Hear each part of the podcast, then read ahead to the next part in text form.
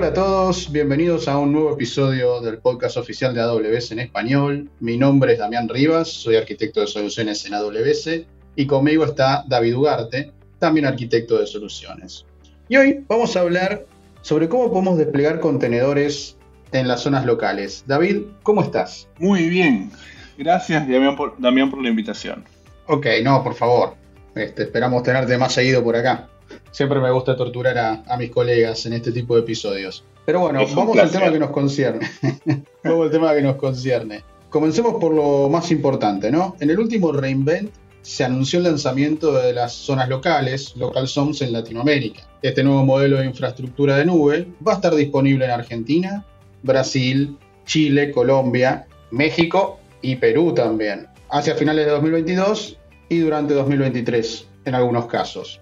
Así que, David, contanos, si bien nuestro episodio número 100 del podcast habló de esta novedad, o sea que este es un tema que ya, hemos dado un poco de, de luz, ¿qué te parece si lo repasamos rapidito básicamente decir qué son las local zones y por qué son tan importantes para nuestros clientes en la región.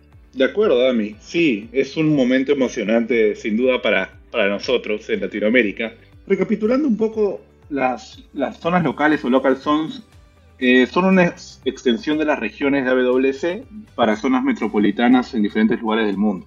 En este caso, los beneficios más resaltantes son una baja latencia de, los, eh, de la conexión, la residencia de los datos de manera local, ¿no?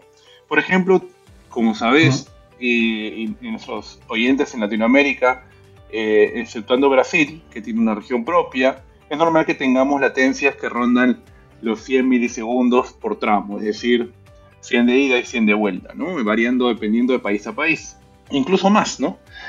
Eh, en el caso de una local zone, al ser una infraestructura dentro de la, de la ciudad metropolitana, podemos hablar de menos de 10 milisegundos de conexión, logrando muy buena velocidad. 10 veces menos de latencia, wow, buenísimo.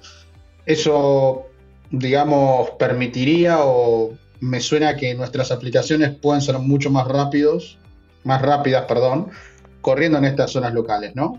Ahora, esto creo que es una pregunta clave, ¿no? Para lograr obtener esos beneficios, ¿qué servicios de AWS están disponibles en estas zonas locales? ¿Están todos o solamente algunos? Estamos lanzando las local zones con los servicios más claves para poder desplegar estas cargas de trabajo en cada local zone, ¿no?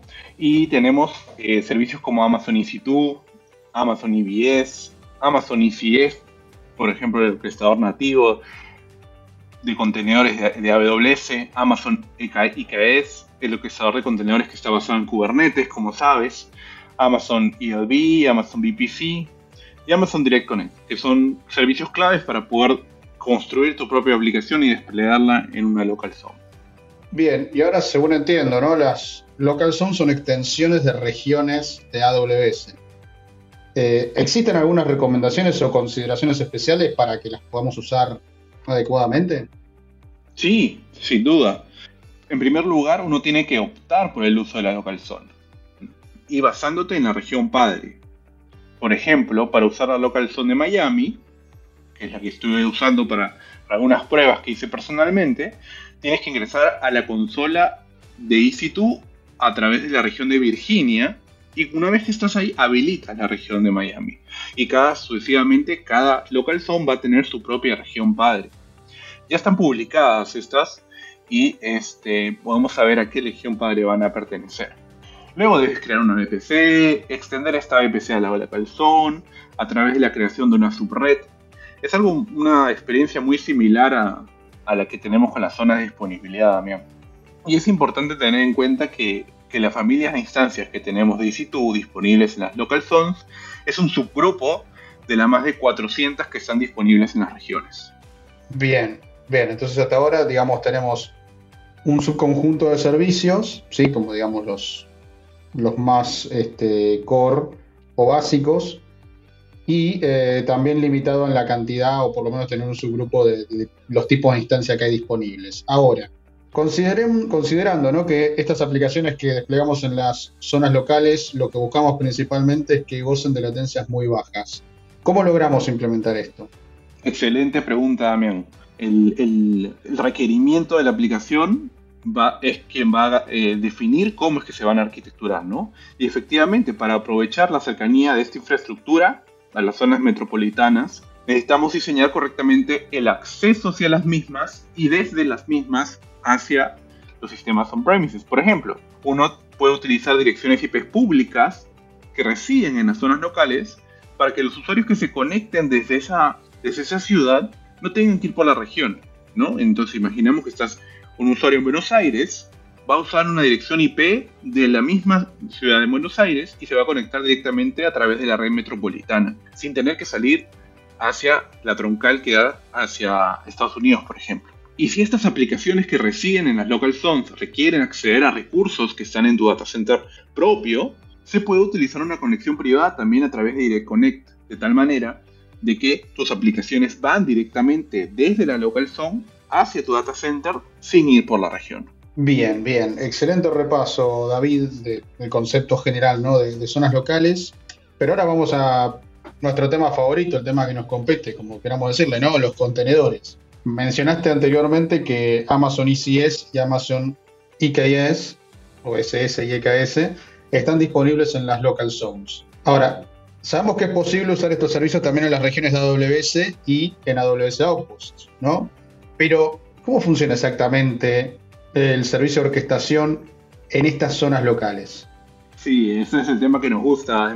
Eh, efectivamente, tú, tú, como sabes, los servicios de contenedores en un alto nivel, obviamente hay diferentes sabores, pero tienen dos grandes componentes, el plano de control y el plano de datos. El plano de control es donde se realizan todas las orquestaciones o todas las eh, tareas inteligentes que se tienen que hacer para lograr mantener los contenedores activos en el estado que los definimos, ¿no? Por ejemplo, este es el plano que se encarga de detectar cuando un contenedor se se ha caído y poder levantar una réplica para mantener la aplicación eh, estable, ¿no? Por el otro lado, el plano de datos es donde se ejecuta la carga de trabajo, es decir, los contenedores en sí mismos, tu aplicación.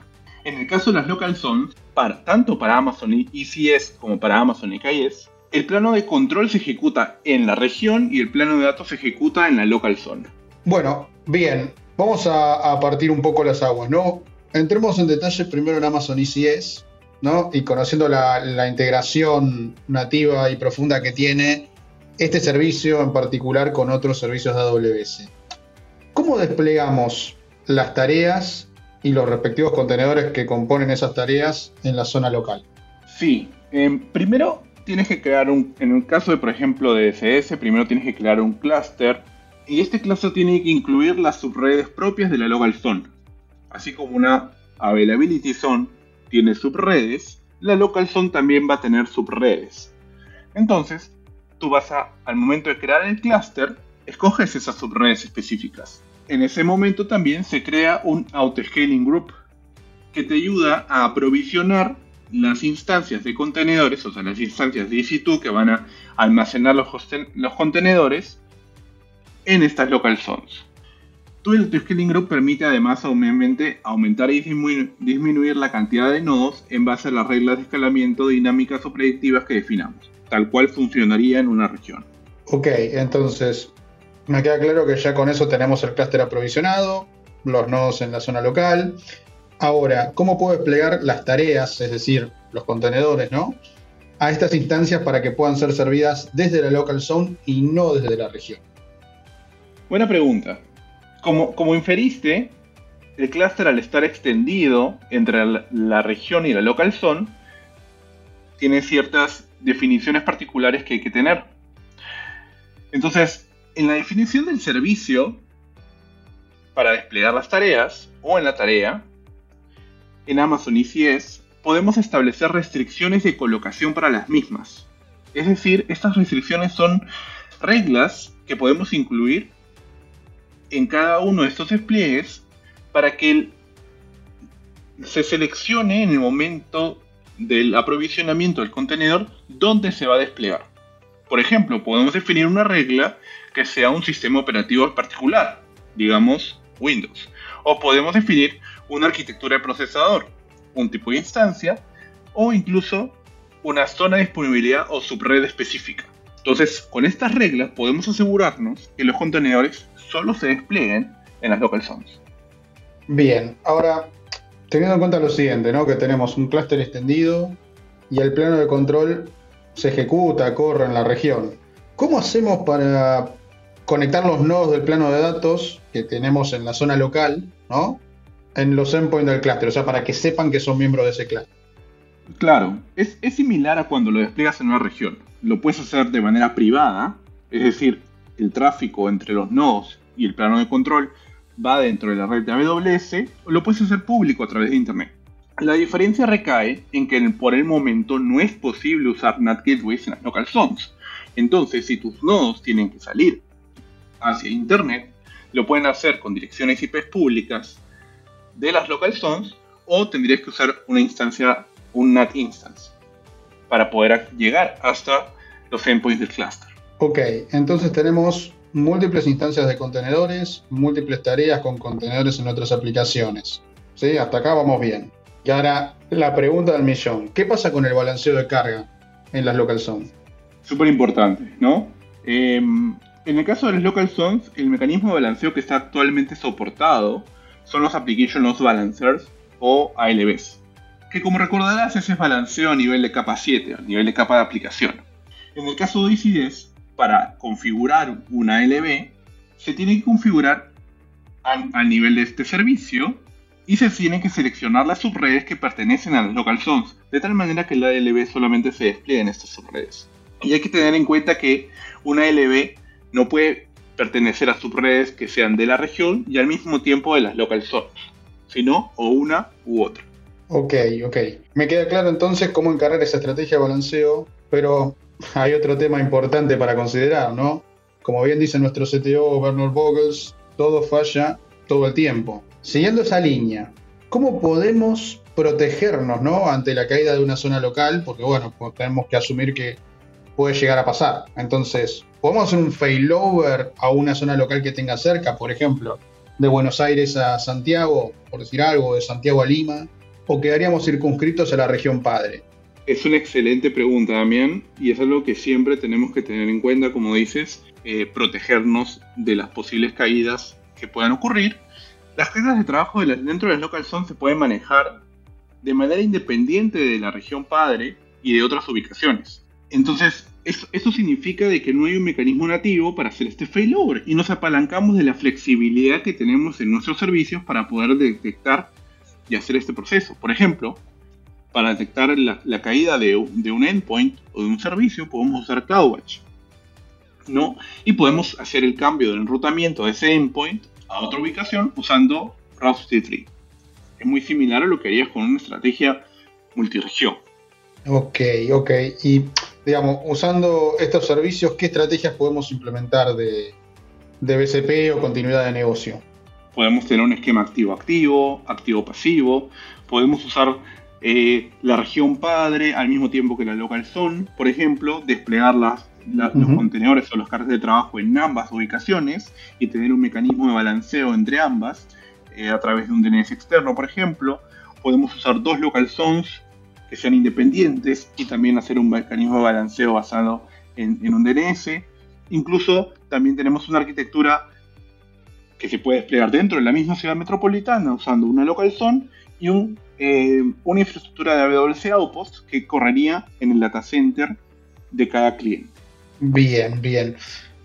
Ahora, hablamos mucho de ICS, pasemos a EKS, ¿no? Tenemos, en el caso de EKS, ¿tenemos alguna consideración adicional? ¿Tenemos, por ejemplo, que tener EKS distro o EKS anywhere o podemos manejarlo en forma nativa, con nodos residiendo en la zona local y con el plano de control en la región padre, como hablábamos en ICS? ¿Alguna consideración, digamos, para usar este servicio? Sí, eh, es correcto. Em, si bien EKS funciona similar a SS, el plano de control corre en la región y el plano de datos corre en la local zone, como habíamos conversado, hay algunos temas particulares de EKS que se tienen que tener en cuenta, ¿no? Eh, por ejemplo, en el caso de EKS, los nodos tienen que ser gestionados por uno mismo, el esquema self-managed, ¿no? Estos los podemos desplegar usando CloudFormation, usando Terraform o usando EKS-CTL. Y para alojar los pods o para eh, forzar la colocación de los pods en la local zone, ya no utilizamos el mecanismo nativo de ECS, sino utilizamos, por ejemplo, mecanismos como Node Selector o Node Affinity, que tienen eh, una, capacidad similar. ¿no? Las demás restricciones o respecto o de, demás consideraciones con respecto a cómo llegar a través de Internet, cómo salir a tu, a tu data center on-premise, cómo hacer el balanceo, se mantienen igual. Muy bien. Entonces, mi estimado David, vamos a hacer un pequeño resumen, ¿no? Tenemos que podemos usar las zonas locales para desplegar tareas de ECS o pods de KS en nodos EC2 del tipo de instancia que están soportados en las zonas locales, ¿no? Para cuando tenemos casos de aplicaciones que requieren una latencia baja o una localía, cercanía de datos. Podemos balancear cargas normalmente como lo haríamos en una región con un balanceador de carga. A nivel de disponibilidad podemos resolverlo con las estrategias que mencionaba, o sea, no hay un mecanismo nativo, pero eh, podemos aprovechar, digamos, la, infraestructura de AWS y los servicios que hay, como Route 53 y demás, y CloudWatch como para poder armar una estrategia de, de failover en el caso que ocurra, aprovechando quizás otras zonas locales o si es que pertenecen a la misma región o la misma región.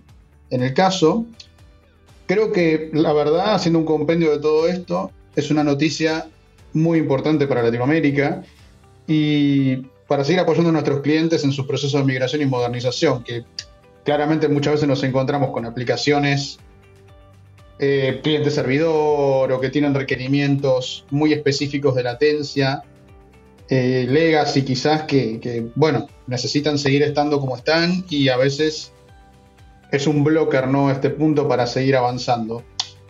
Y obviamente, como estamos con el tema que nos interesa, que se pueden correr contenedores en las local zone, ayuda también ese proceso de modernización, armado de aplicaciones en microservicios, aprovechando los contenedores a lo largo, digamos, de toda la región latinoamericana, lo cual para mí es una noticia espectacular, ¿no? Me queda un solo tema por preguntar. ¿Tengo algún costo adicional asociado a los planos de control de ICS o EKS por usar una zona local? No, eh, en realidad los costos de los planos de control se mantienen igual. Sin embargo, sí es importante tener en cuenta que los costos de cómputo, es decir, de Amazon EC2, sí son diferentes en las local zones en la región padre. Estos precios van a ser publicados para cada local zone en, el momento de, su lanzamiento, así que hay que tener un ojo en eso. Eh, sin embargo, tenemos que tener claro que cuando nosotros diseñamos una aplicación para que corra en una local zone, tenemos que tener un beneficio claro para poder hacer un diseño robusto, ¿no?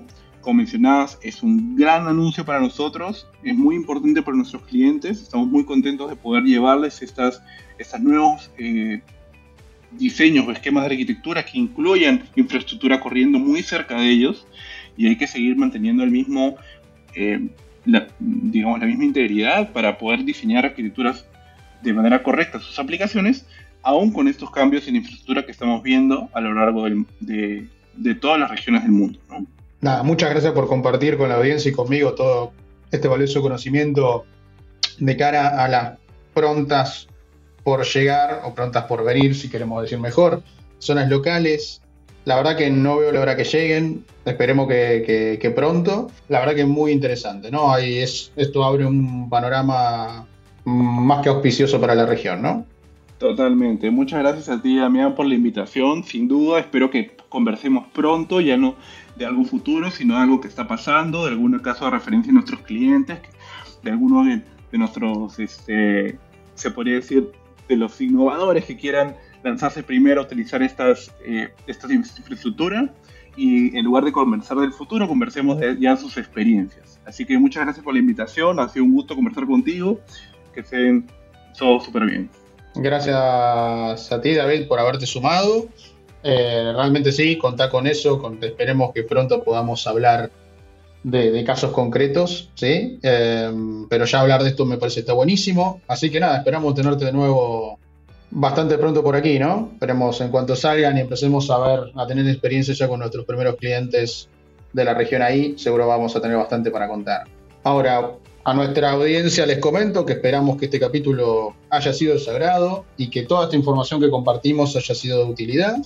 Recuerden que leemos cada correo que nos envían. La dirección es amazon.com. Mi nombre es Damián Rivas. Me acompañó David Ugarte. Muy buen día para todos y a seguir construyendo.